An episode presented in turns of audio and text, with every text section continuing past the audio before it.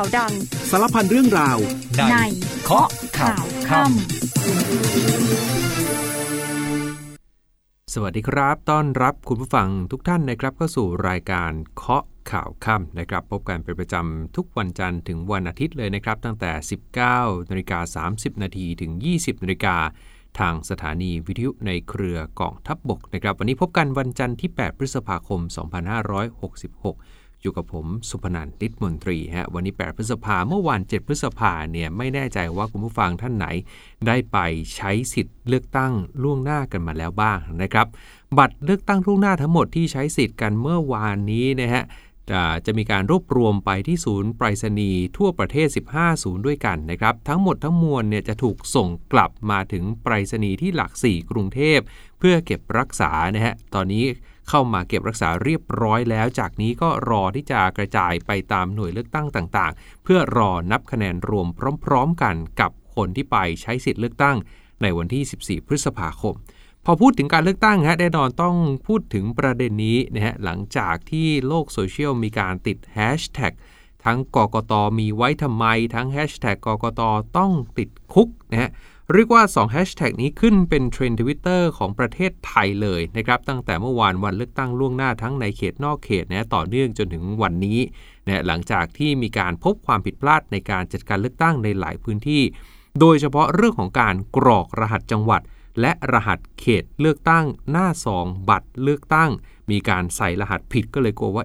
อุตส่าห์เอาไปใช้สิทธิ์ใช้เสียงแล้วบัตรตรงนี้จะไปโผล่ที่ไหนนะครับขณะเดียวกันคดีของอดีตพระคมเองนะครับก็มีการพบเพิ่มเติมนะฮะเรียกว่าพบเพิ่มขุมทรัพย์อาจารย์คมฮะทั้งเงินสดทั้งทองคำแท่งมูลค่ารวมๆเนี่ยนะฮะร่วม100 ล้านนะฮะถูกขุดหลุมฝังดินไว้บนภูเขาหลังวัด 19:34 น.กลับมาเคาะข่าวกันต่อก่อนไปติดตามเนื้อหาข่าวกันนะฮะขอแวะอัปเดตสั้นๆสำหรับใครที่กำลังขับรถกลับบ้านนะฮะถ้าเกิดท่านเติมแก๊สโซฮอล์นะฮะและน้ำมันของท่านใกล้ๆจะหมดวันนี้อั้นๆไว้นิดนึงฮะค่อยเติมพรุ่งนี้เช้าแล้วกันนะฮะจะได้ส่วนลดอีก60สตางค์สำหรับแก๊สโซฮอล์ตั้งแต่ 9591E20 นะครับฝากอัปเดตกันไว้สั้นๆแล้วกันนะครับมาดูภาพรวมการเลือกตั้งล่วงหน้ากันหน่อยครับเสร็จสิ้นไปแล้วเมื่อวานนี้นะฮะล่าสุดบัตรเลือกตั้งทั้งหมดจากศูนย์ไปรษณีย์15ศูนย์ทั่วประเทศถูกส่งกลับถึงไปรษณีย์หลัก4กรุงเทพเรียบร้อยท่ามกลางการรักษาความปลอดภัยเข้มข้นเลยฮะทั้งตำรวจทางหลวงตชด.ตำรวจนครบาลตำรวจภูธรนะฮะรวมถึงกกต.และเจ้าที่ของทางไปรษณีย์ไทยจำกัดนะครับทางพลตำรวจโทนิติธรจินตการนนท์ผู้บัญชาการประจำสำนักงานผู้บัญชาการตำรวจแห่งชาติในฐานะ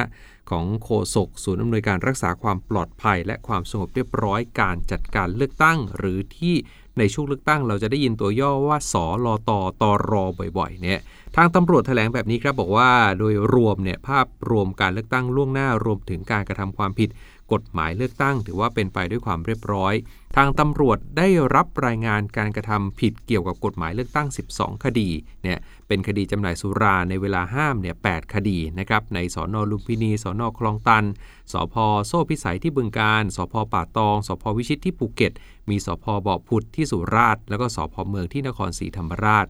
นอกจากนี้ก็จะมีการทำผิดกฎหมายเลือกตั้งก็คือการถ่ายรูปบัตรเลือกตั้ง4คดีนะครับอยู่ที่กาญจนบุรีกับสุราษฎร์ธานีวันนี้เองทางกกต.ได้มีการนำสื่อมวลชนร่วมสังเกตการณ์ศูนย์ปฏิบัติการคัดแยกบัตรนะครับภาพรวมการใช้สิทธิ์เลือกตั้งล่วงหน้าเมื่อวานเป็นไปด้วยความเรียบร้อยส่วนกรณีมีข่าวว่ากรรมการประจำหน่วยเลือกตั้งไม่ได้ระบุเขตหรือว่ากรอกรหัสเขตเลือกตั้งก่อนหย่อนลงในหีบในศูนย์ปฏิบัติการเขาบอกว่าจะมีการโต๊ะนะจะมีโต๊ะสำหรับคัดแยกให้เจ้าหน้าที่กกต.วินิจฉัยซองแต่ละฉบับอีกครั้งวันนี้ทางกกต.นำโดยเลขากกต.คุณแสวงบุญมีครับนำสื่อมวลชนเข้าไปดูศูนย์ปฏิบัติการคัดแยกบัตรเลือกตั้งล่วงหน้าที่ลงคะแนนเรียบร้อยแล้วที่หลัก4กทม.ภาพรวมผู้ออกมาใช้สิทธิ์เลือกตั้งล่วงหน้า 91.83% นะเป็นการเลือกตั้งล่วงหน้านอกเขตนะฮะมาใช้สิทธิ์ 2,14,000 กว่าคนจากคนลงทะเบียนไว้ 2,230,000 กว่าคนคิดเป็นร้อยละ 91.83 ถือว่าเยอะเลยทีเดียวเนี่ยเลือกตั้งล่วงหน้าในเขต 57,000 กว่าคนจาก 67,000 กว่านะครับใช้สิทธิ์ไป 94.37% ส่วนผู้พิการผู้สูงอายุที่ไปเลือกตั้งณหน่วยเลือกตั้งกลางครับ ผู้ใช้สิทธิ์ 2,100 กว่าคนจากที่ลงทะเบียนไว้ 2,300 กว่าคนคิดเป็นร้อยละ 90.15 ภาพรวมนะ90 กว่าทุกรายการถือว่าคนออกมาใช้สิทธิ์เลือกตั้งล่วงหน้าเยอะเลยทีเดียวนะครับขณะที่บัตรเลือกตั้งล่วงหน้านอกราชอาณาจักรเองนะครับก็มีการรับนะครับจากประเทศต่างๆทั่วโลกนะครับ71 เมืองจาก 94 เมืองคิดเป็นร้อยละ 75.53 ถ้าคิดเป็นประเทศเนี่ย 53 ประเทศจาก 66 ประเทศคิดเป็นร้อยละ 80.3 เหลือที่เหลือก็จะทยอยส่งเข้ามานะครับโดยระบบเฝ้าติดตามศูนย์การคัดแยกซองใส่บัตรเลือกตั้งเปิดเผยนะครับว่ามี CCTV เนี่ยคอยมอนิเตอร์อยู่ 25 ตัวมีจอแดชบอร์ดเนี่ยในการติดตามการคัดแยกมีเจ้าหน้าที่ตำรวจนำในทุกเส้นทางที่รถไปรษณีย์ขนส่งมีเจ้าหน้าที่เฝ้าระวังการคัดแยกตลอด 24 ชั่วโมงและนี่คือความอุ่นใจที่ทางกกต.ได้พาสื่อมวลชนไปดูนะฮะขณะเดียวกันกระแสโซเชียลมีเดียมีการวิพากษ์วิจารณ์ครับว่าหลายเขตเลือกตั้งเนี่ยทางกรรมการประจำหน่วยไม่ได้ระบุเขตรวมถึงไม่ได้กรอกเขตเลือกตั้งก่อนที่จะหย่อนบัตรลงไปในหีบนะฮะเลขากกต.บอกว่าที่ศูนย์เนี่ยนะฮะจะมีการให้เจ้าหน้าที่คัดแยกวินิจฉัยซองแต่ละฉบับโดยเฉพาะซองไหนที่ไม่มีความชัดเจนซึ่งถ้าผู้มีสิทธิ์ลงคะแนนไปแล้วบัตรถูกส่งไปเขตอื่นมันจะทำให้บัตรเนี่ยไม่เท่ากับจำนวนต้นขั้วที่เช็คกันก่อนหน้านี้เดี๋ยวเขาจะมาตรวจสอบให้ตรงกันนะครับระหว่างบัตรต้นขั้วกับบัตรที่ลงคะแนนเสียงทั้งหมดซึ่งกระบวนการในการตรวจเช็คมีหลายขั้นตอนแต่โดยสรุปสาระสำคัญคืออย่างน้อยบัตรต้องเท่ากันนะเขาจะรีเช็คระหว่างต้นทางกับปลายทางเพื่อให้บัตรเนี่ยเท่ากันเพราะฉะนั้นไม่น่าจะตกหล่นส่วนข้อกังวลที่ว่าคะแนนจะปลอดภัยได้อย่างไรเนี่ยเลขากกต.บอกว่าในซองใส่บัตรเลือกตั้งล่วงหน้าจะมีซองสำหรับกรรมการประจำหน่วยเซ็นชื่อแล้วเอาเทปใสเนี่ยติดไว้อีกรอบหนึ่งนั่นหมายความว่าถ้าใครไปทำอะไรกับซองเราเนี่ยจะรู้ทันทีเนี่ยล่าสุดฮะในโลกออนไลน์อย่างที่บอกไปแฮชแท็ก2แฮชแท็กกกต.มีไว้ทำไมกับแฮชแท็กกกต.ต้องติดคุกเนี่ยกลายเป็นกระแสร้อนขึ้นเทรนด์ Twitter ของประเทศไทยหลังพบความผิดพลาดในการจัดการเลือกตั้งในหลายพื้นที่โดยเฉพาะการกรอกรหัสบัตรรหัสจังหวัดและรหัสเขตเนี่ยผิดนอกจากนี้ยังมีกระแสเรียกร้องให้ทางกกต.ออกมาแสดงความรับผิดชอบเนี่ยมีแอคเคาท์ที่ใช้ชื่อว่า We Love Thailand นะฮะตั้งแคมเปญรณรงค์ล่ารายชื่อ 1.5 ล้านรายชื่อยื่นถอดถอนกกต.ออกจากตำแหน่งผ่านเว็บไซต์ change.org นะฮะซึ่งแคมเปญนี้เป็นแคมเปญเก่าเมื่อ 4 ปีที่แล้วจากการจัดการเลือกตั้งในปี 62 แต่ปรากฏว่าแคมเปญนี้ยังไม่บรรลุเป้าหมายแล้วก็ชะงักไปเนี่ยเมื่อครบปีเนี่ยมีผู้ร่วมรายชื่อตอนนั้น 800,000 กว่าคนจนกระทั่งเมื่อวานนี้เนี่ยในสื่อสังคมออนไลน์ผู้ใช้โซเชียลมีเดียก็แชร์ลิงก์รณรงค์เดิมอีกครั้งแต่ปรากฏว่ารอบนี้เนี่ยมีคนทยอยเข้าไปลงชื่อสนับสนุนเพิ่มเติมจนตอนนี้ยอดล่าสุดเนี่ยทะลุ1ล้านรายชื่อไปเรียบร้อยแล้วนะครับในส่วนของการจัดการเลือกตั้งล่วงหน้าในกรุงเทพครับท่านผู้ว่านะครับคุณชัชชาติสิทธิพันธ์บอกว่าพอใจสำหรับการเลือกตั้งล่วงหน้าแม้ว่าจะมีปัญหาอยู่บ้างนะครับเนี่ยแต่ว่าภาพรวมคนออกมาใช้สิทธิ์เนี่ย91% กว่า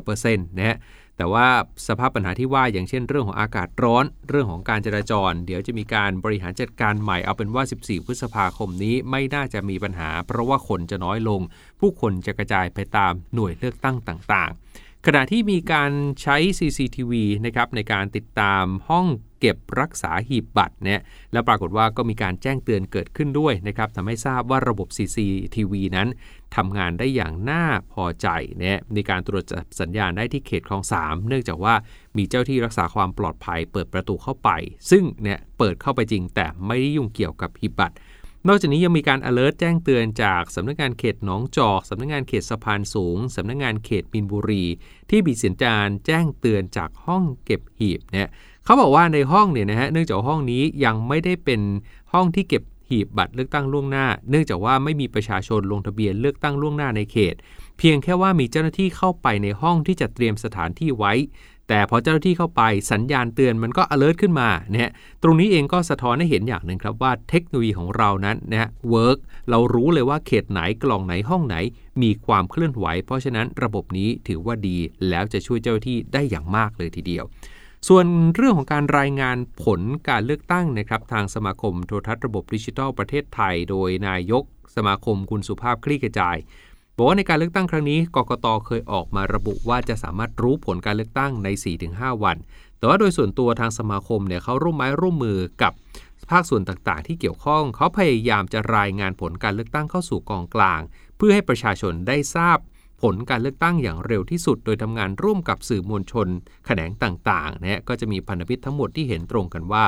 ผลการเลือกตั้งควรที่จะรู้ได้อย่างรวดเร็วและแม่นยำที่สุดผ่านการทำงานจากหน่วยอาสาต่างๆที่จะคอยสังเกตการเลือกตั้งแล้วก็รายงานเข้ามากองกลางจากนั้นสื่อมวลชนก็จะหยิบไปรายงานให้คนไทยทั่วประเทศได้รับรู้ผลการเลือกตั้งนะครับ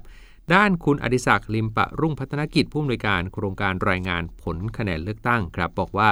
จะพยายามรายงานผลให้แบบเรียลไทม์ให้ได้นะก็ได้เชิญองค์กรสมาคมต่างๆที่เกี่ยวข้องกับการเลือกตั้งมาหารือเชื่อว่าตรงนี้ถือว่าเป็นความร่วมไม้ร่วมมือครั้งแรกอย่างที่ไม่เคยมีมาก่อนนะเพื่อให้ประชาชนได้ติดตามข้อมูลข่าวสารหรือว่าคะแนนกันแบบเรียลไทม์แล้วก็สามารถติดตามผ่านสื่อต่างๆสำนักข่าวต่างๆกันได้ส่วนใครเตรียมเดินทางออกต่างจังหวัดไปใช้สิทธิ์ครับทางบริษัทขนส่งจำกัดได้จัดเตรียมรถโดยสารสาธารณะวันละ 3,500 เที่ยวไว้รองรับแล้วคาดการณ์ว่าจะมีคนใช้บริการวันหนึ่งประมาณ 35,000 คนเชื่อว่าคนที่ไปใช้สิทธิ์น่าจะทยอยเดินทางออกจากจังหวัดตั้งแต่วันที่ 11-12 พฤษภาคมนี้ก็มีการเน้นย้ำเรื่องของความปลอดภัยและการเดินทางอย่างเข้มงวดแล้วนะครับเดี๋ยวช่วงนี้ไปฟังภารกิจทหารกันสักครู่จากนั้นพักกันแป๊บหนึ่งช่วงหน้าการเมืองเข้มข้นห้ามพลาดเด็ดขาดครับกำลังพลของกองทัพบกเข้าให้การสนับสนุนในทุกภารกิจเพื่อช่วยเหลือดูแลประชาชนเริ่มกันที่กองพลที่1รักษาพระองค์โดยกองพันฐานราบที่2กรมฐานราบที่31รักษาพระองค์จัดกำลังพลจิตอาสาพร้อมกับเจ้าหน้าที่เสนารักษ์ตรวจสุขภาพพร้อมมอบยาสามัญประจำบ้านให้กับผู้สูงอายุซึ่งมารอรับเบี้ยยังชีพณศาลาประชาคมวัดบ้านหนองแขมตำบลท่าแคอำเภอเมืองจังหวัดลพบุรีหน่วยเฉพาะกิจกรมทหารพรานที่26จัดเจ้าหน้าที่เสนารักษ์ของหน่วยออกตรวจสุขภาพเบื้องต้นให้แก่ผู้สูงอายุและประชาชนทั่วไปพร้อมแนะนำการดูแลและรักษาสุขภาพเบื้องต้นให้กับประชาชนในพื้นที่สำโรงใหม่อำเภอละหานทรายจังหวัดบุรีรัมย์หน่วยเฉพาะกิจกรมทหารพรานที่30จัดกำลังพลจิตอาสาร่วมกันลงพื้นที่เข้าเยี่ยมเยียนผู้ป่วยติดเตียงผู้พิการและผู้สูงอายุเพื่อดูแลสุขภาพเบื้องต้นในพื้นที่หมู่ที่2ตำบลตาเนาะปูเตะอำเภอบะนังสตาจังหวัดยะลากองกำลังสุรศักดิ์มนตรีดำเนินกิจกรรมจับเคียวเกี่ยวข้าวร่วมด้วยช่วยกันช่วยเหลือประชาชนเก็บเกี่ยวผลผลิตทางการเกษตรในพื้นที่อำเภอโพนพิสัยจังหวัดหนองคายกองพันรบพิเศษที่1กรมรบพิเศษที่4นำกำลังพลจิตอาสาพร้อมกับรถบรรทุกน้ำเข้าช่วยเหลือประชาชนตามโครงการราษฎร์รัฐร่วมใจช่วยภัยแล้งณศูนย์การศึกษานอกระบบและการศึกษาตามอัธยาศัยตำบลวังนกแอ่นอำเภอวังทองจังหวัดพิษณุโลกมณฑลทหารบกที่35ส่งกำลังร่วมสร้างฝายแกนซอยซีเมนต์เพื่อกักเก็บน้ำสร้างความชุ่มชื้นให้แก่ป่าชุมชนในพื้นที่ห้วยชำแล้งหมู่7บ้านไห่5ตำบลบ้านด่านนาขามจังหวัดอุตรดิตถ์มณฑลทหารบกที่12จัดกำลังพลจิตอาสาร่วมกับครูนักเรียนและประชาชนทำการพัฒนาปรับปรุงภูมิทัศน์ทำความสะอาดทาสีตัดแต่งกิ่งไม้ดอกไม้ประดับและตัดหญ้าณโรงเรียนโคกกระเจียวอำเภอศรีมหาโพธิ์จังหวัดปราจีนบุรีและปิดท้ายที่กองพันฐานราบที่1กรมฐานราบที่3จัดกำลังพลชุดช่างเข้าสร้างบ้านให้กับพลทหารสุรินทร์โนนยางสุดตามโครงการซ่อมบ้านให้ทหารและประชาชนในพื้นที่บ้านหนองลาดน้อยหมู่6ตำบลหนองลาดอำเภอเมืองจังหวัดสกลนคร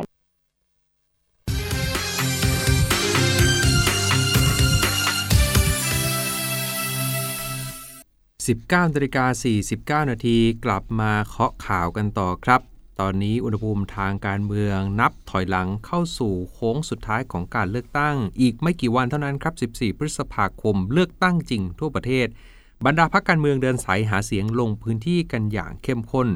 เริ่มกันที่รวมไทยสร้างชาติครับนำโดยลุงตู่พลเอกประยุทธ์จันทร์โอชานะครับแคนดิเดตนายกของรวมไทยสร้างชาติพร้อมด้วยรองหัวหน้าพรรคคุณอนุชาบุรพชัยศรีแล้วก็ผู้สมัครในพื้นที่นราธิวาสคุณสารีสมาแอนะครับวันนี้ลงพื้นที่สุไหงโกลกที่นราธิวาสไปเข้าสักการะเจ้าแม่โต๊ะโมะนะครับพร้อมทักทายประชาชนบอกว่าวันนี้มาด้วยใจฮะแล้วก็ชาวบ้านก็ตะโกนเชียร์ลุงตู่อยู่ตลอดไปนะฮะลุงตู่อยู่ต่อตลอดทาง ลุงตู่บอกว่าประเทศไทยเป็นหนึ่งเดียวแบ่งแยกไม่ได้ขอให้ทุกคนช่วยกันดูแลไว้ให้ลูกหลาน14พฤษภาคมอย่าลืมออกไปใช้สิทธิ์เลือกตั้งทั้ง2ใบนะสสเขตในพื้นที่ยืนยันครับว่าประเทศไทยต้องเดินหน้าหยุดไม่ได้พร้อมจะนำพาประเทศชาติต่อไปข้างหน้าขอให้ไว้ใจวันนี้ผมขอขอบคุณทุกคนนะเรียกว่าพลเอกประยุทธ์ก็ได้อ้อนพี่น้องที่นราธิวาสให้เลือกรวมไทยสร้างชาติทั้ง2ใบเนี่ยจากนั้นก็เดินทางต่อไปที่ปัตตานีครับไปสักการะพระบรมราชานุสาวรีย์และศาลหลักเมืองปัตตานีและพบปะประชาชนที่มัสยิดกลางก่อนร่วมขบวนแห่ไปยังจุดสำคัญครับเช่นศาลเจ้าแม่ลิ้มกอเหนียววัดตานีนรสโมสรพระอารามหลวงวิทยาลัยเทคนิคปัตตานีและก็ปิดท้ายกับการพบปะประชาชนที่ทำการพักนะครับในเขต2ของปัตตานีก่อนเดินทางกลับกรุงเทพส่วนภูมิใจไทยครับคุณอนุทินชาญวิรากูลในฐานะหัวหน้าพรรคภูมิใจไทยเองก็ได้พูดถึงเรื่องของการเตรียมหาเสียงในช่วงโค้งสุดท้ายแบบนี้ภูมิใจไทยบอกว่าจะนำเสนอนโยบายที่มั่นใจว่าเป็นประโยชน์กับประชาชนจะทำให้ประชาชนเห็นว่าภูมิใจไทยยึดมั่นนะฮะการทำงานของพรรคไม่เน้นความแตกแยกไม่แบ่งฝ่ายตั้งใจทำงานเพื่อเอาประเทศไทยออกจากความไม่สามัคคีของคนในชาติให้เร็วที่สุดพร้อมพูดถึงเรื่องของการสถาปัตยกรรมของคนที่ไม่เกี่ยวกับการเมืองจุ้นจนวุ่นวายสร้างความแตกแยกไม่จบไม่สิ้นแถมยังเหน็บบางพรรคบอกว่าทำงานเหมือนบริษัทสั่งซ้ายหันขวาหันแล้วก็ดักคอพวกจับขั้วก่อนเนี่ยบอกว่าเอ๊ะถามประชาชนแล้วหรือยังขณะที่นะฮะแกนนำของภูมิใจไทยในเขตกรุงเทพคุณพุทธิพงษ์ปุณกันบอกว่า12พฤษภาคมนี้ภูมิใจไทยจะเปิดเวทีปราศัยใหญ่ที่โชว์ดีซีพระราม9นะก็ขยับขยายจากอินดอร์สเตเดียมหัวหมากเนื่องจากว่าถ้าไปที่นั่นเนี่ยการจราจรจะค่อนข้างแออัดนะอีกทั้งก็บอกว่าคนสนใจจำนวนมากก็เลยต้องขยายพื้นที่ไฮไลท์ของวันที่12เวทีปราศัยก็คือคุณอนุทินชาญวิรากูลจะขึ้นพูดถึงความพร้อมของพรรคและมีเมสเสจบางอย่างที่จะสื่อสารว่าภูมิใจไทยนั้นมีความตั้งใจอย่างไรในช่วงโค้งสุดท้ายแบบนี้นะครับขยับไปที่ชาติไทยพัฒนากันหน่อยครับวันก่อนหลายคนอาจจะเห็นภาพข่าวว่าหัวหน้าพรรคคุณวราวุฒิศิลปะอาชาถือถุงดำเก็บขยะด้วยตัวเองเนี่ยวันนี้นักข่าวไปเจอคุณวราวุฒิก็เลยเล่าให้ฟังครับบอกว่าสืบเนื่องจากวันที่6พฤษภาเนี่ยชาติไทยพัฒนาไปเปิดเวทีปราศัยที่3ย่านมิตรทาวน์ซึ่งบริเวณนั้นจริงๆเนี่ยเป็นลานโล่งแล้วก็สะอาดตามากแต่พอจบปราศัยเหลือบไปเห็นว่ามีขยะสกปรกก็เลยสงสารเจ้าหน้าที่ที่ต้องมาเก็บขยะก็เลยชวนน้องๆนักกีฬาสเก็ตน้ำแข็งทีมชาติหลายสิบคนที่มาฟังปราศัยเนี่ยบอกว่าเรามาช่วยพี่ๆเขาเก็บขยะกันดีกว่าก็เลยถือเป็นตัวอย่างที่ดีครับหิ้วถุงดำมาช่วยกันคนละไม้คนละมือใช้เวลาไม่ถึง20นาทีลานฟุตบาทพงหญ้าพงไม้ก็กลับมาสะอาดเอี่ยมอีกครั้งนะคุณวราวุฒิก็ได้ฝากขอบคุณทุกคนที่นอกจากมาฟังปราศัยการปราศัยของพรรคชาติไทยพัฒนาแล้วยังช่วยกันรักษาความสะอาดรักษาสิ่งแวดล้อมอีกด้วยนะครับขยับมาที่คดีร้อนกรณีของแอนไซยาไนด์กันหน่อยครับวันนี้มีการประชุมร่วมกันระหว่างทางกรมโรงงานอุตสาหกรรมกับทางตำรวจหลังเสร็จสิ้นการประชุมนะครับอธิบดีนะครับคุณจุลพงษ์ทวีศรีอธิบดีกรมโรงงานอุตสาหกรรมก็ออกมาให้ข้อมูลกับนักข่าวนะบอกว่าเบื้องต้นทางกรมได้ให้ข้อมูลกับทางตำรวจยืนยันว่าทางกรมเนี่ยได้ควบคุมการนำเข้าสารไซยาไนด์จากต่างประเทศเป็นไปตามวัตถุประสงค์มีกฎหมายควบคุมก็คือพรบวัตถุอันตรายส่วนใหญ่เนี่ยเขาจะนำเข้าเพื่อใช้ในภาคอุตสาหกรรมและการศึกษาวิจัยยอมรับว่าตอนนี้มีผู้ใช้รายย่อยราวๆ 2,000 รายนะครับอย่างเช่นเอาไปใช้ในร้านทองนะฮะซึ่งปกติแล้วส่วนใหญ่บริษัทที่นำเข้าที่ได้รับอนุญาตเนี่ยเขาจะเป็นผู้ควบคุมดูแลให้คนซื้อเอาไปใช้ตามวัตถุประสงค์ส่วนกรณีคดีของแอมผู้ต้องหาเอาไซยาไนด์เนี่ยไปใช้ฆ่าเหยื่อเพื่อปลดหนี้แล้วมีกรณีที่ซื้อไปเพื่อเตรียมจะเอาไปฆ่าสัตว์เลื้อยคลานที่มุดเข้ามาในบ้านทั้ง2กรณีนี้ถือว่าเป็นการใช้ไซยาไนด์ผิดวัตถุประสงค์เนี่ยทางกรมโรงงานอุตสาหกรรมบอกว่าในฐานะผู้เสียหายจะเดินทางไปร้องทุกข์เพื่อดำเนินคดีนะซึ่งคดีนี้ก็จะมีโทษจำคุกไม่เกิน3ปีปรับไม่เกิน 300,000 บาทด้วยหรือทั้งจำทั้งปรับเนี่ยอธิบดีกรมโรงงานอุตสาหกรรมยังบอกด้วยครับว่าตอนนี้เนี่ยมีผู้ขอนำเข้าไซยาไนด์เนี่ย14รายน้ำหนักรวม80ตันต่อปีหลังจากนี้จะมีการปรับแก้เงื่อนไขการอนุญาตโดยเพิ่มความเข้มงวดเนี่ยคนที่จะขออนุญาตจะต้องแจ้งรายชื่อผู้ต้องการใช้สารเนี่ยแล้วก็จะต้องบอกด้วยว่าเอาไปทำอะไร ทั้งนี้ยืนยันว่าเจ้าหน้าที่ของกรมไม่มีความบกพร่องในเรื่องนี้ส่วนของผู้ใช้รายย่อยที่ไม่ต้องมีการขออนุญาตครอบครองหากในรอบ6เดือนมีการใช้เกิน100กิโลกรัมจะต้องแจ้งวัตถุประสงค์การนำไปใช้ซึ่งจากนี้จะมีทางตำรวจเนี่ยติดตามการใช้งานว่าท่านซื้อไปแล้วเอาไปใช้ผิดวัตถุประสงค์หรือไม่ส่วนกรณีที่มีการขายไซยาไนด์ผ่านออนไลน์เดี๋ยวจะไปดูพรบควบคุมและกฎหมายที่เกี่ยวข้องกับวัตถุอันตรายว่าตกลงมันโฆษณาหรือขายผ่านช่องทางออนไลน์ได้หรือไม่จากนี้จะประสานไปทางสคบในการควบคุมเรื่องของการโฆษณาไซยาไนด์ด้วยนะครับมาต่อกันที่อีกหนึ่งคดีใหญ่ครับความคืบหน้าของคดีนายคมหรือว่าอดีตพระคมพระอาจารย์คมเนี่ยนะฮะในคดียักยอกเงินจากวัดป่าธรรมคีรีที่ปากช่องนครศรีธรรมราชนะครับซึ่งก่อเหตุร่วมกับเจ้าอาวาสและก็น้องสาวในการยักยอกเงินวัดตั้งแต่เมื่อวานต่อเนื่องถึงวันนี้เองทางตำรวจกองปราบลงพื้นที่ไปขยายผลเนี่ยไปเจอทรัพย์สินรวมเฉพาะที่เจอวันนี้100 ล้านถ้าไปรวมกับที่เจอก่อนหน้านี้อีกเกือบ200 ล้านเนี่ยรวมอาจจะเจอเนี่ยทรัพย์สินจากคดีนี้อาจจะร่วม300 ล้านแล้วเนี่ยวันนี้หลายท่านอาจจะเห็นคลิปนะครับเป็นภาพของตำรวจคุมตัวพระรูปหนึ่งซึ่งเป็นพยานในคดีที่รู้เรื่องที่ซ่อนทรัพย์สินของอดีตพระคมกับพวกพระรูปนี้พาตำรวจไปหลังเขาลูกหนึ่งที่อยู่หลังวัดไปขุดเอาทรัพย์สินที่อดีตพระคมซ่อนไว้เจอทั้งทองคำเจอทั้งเงินสดทั้งเครื่องประดับราคาแพงเฉพาะทองกับเครื่องประดับเนี่ยมูลค่ารวมๆน่าจะ19 ล้านและยังมีเงินสดอีกราวๆ80 ล้านเพราะฉะนั้น2รายการเนี่ยร่วม100นะฮะถ้าบวกกับ200ก่อนหน้านี้อย่างที่บอกไปอาจจะเจอร่วม300ด้วยกันเนี่ยทางพลตำรวจโทจิรภพภูริเดชผู้บัญชาการตำรวจสอบสวนกลางเปิดเผยครับว่าทั้งทองและเงินที่พบในวันนี้ถือว่าเป็นหลักฐานใหม่ที่เพิ่งเจอโดยเป็นข้อมูลจากพระรูปหนึ่งมาเป็นพยานทั้งหมดเนี่ยนะฮะจะมีการเอาไปประกอบสำนวนคดีนะฮะแล้วก็จะไปตรวจสอบเส้นทางการเงินของผู้ต้องหาทั้ง3 คนตอนนี้จากการสอบสวนเบื้องต้นเนี่ยมีพยานหลักฐานจำนวนมากเอาแค่เฉพาะบัญชีธนาคารของวัดเนี่ยก็เจอถึง6 บัญชีเดี๋ยวจะไปไล่เรียงบัญชีทั้งหมดจากนี้เองทางพนักงานสอบสวนจะได้ยื่นคำร้องต่อศาลอาญาคดีทุจริตและประพฤติมิชอบกลางฝากขัง3 ผู้ต้องหานะครับก็คือนายคมหรือว่าอดีตพระอาจารย์คมนายวุฒิมาหรือว่าอดีตพระหมอแล้วก็นางสาวจุฑาทิพย์นะฮะซึ่งเป็นน้องสาวเนี่ยโดยท้ายคำร้องพนักงานสอบสวนจะคัดค้านการประกันตัวเนื่องจากเกรงว่าผู้ต้องหาจะหลบหนีแล้วจะไปยุ่งเหยิงกับพยานหลักฐานซึ่งล่าสุดก็เป็นไปตามนั้นครับศาลไม่ให้ประกันทั้ง3 รายนะครับชี้ว่าพฤติการบ่อนทำลายพระพุทธศาสนาอย่างร้ายแรงนะครับขณะเดียวกันครับวันนี้ทางตำรวจสอบสวนกลางได้จับกลุ่มเครือข่ายยาเสพติดดัดแปลงรถบรรทุกซุกซ่อนยาไอซ์มูลค่ากว่า650 ล้านบาทนะครับทางพลตำรวจโทจิรภพภูริเดชผู้บัญชาการตำรวจสอบสวนกลางบอกว่าวันนี้ทางตำรวจได้จับกลุ่มเครือข่ายยาเสพติดบาก้ากลุ่มนี้เนี่ยเขาดัดแปลงรถบรรทุกซุกซ่อนไอซ์650 กิโลกรัมจริงๆตำรวจเนี่ยพยายามไปสืบสวนขบวนการลักลอบนำเข้าแรงงานต่างด้าวผิดกฎหมาย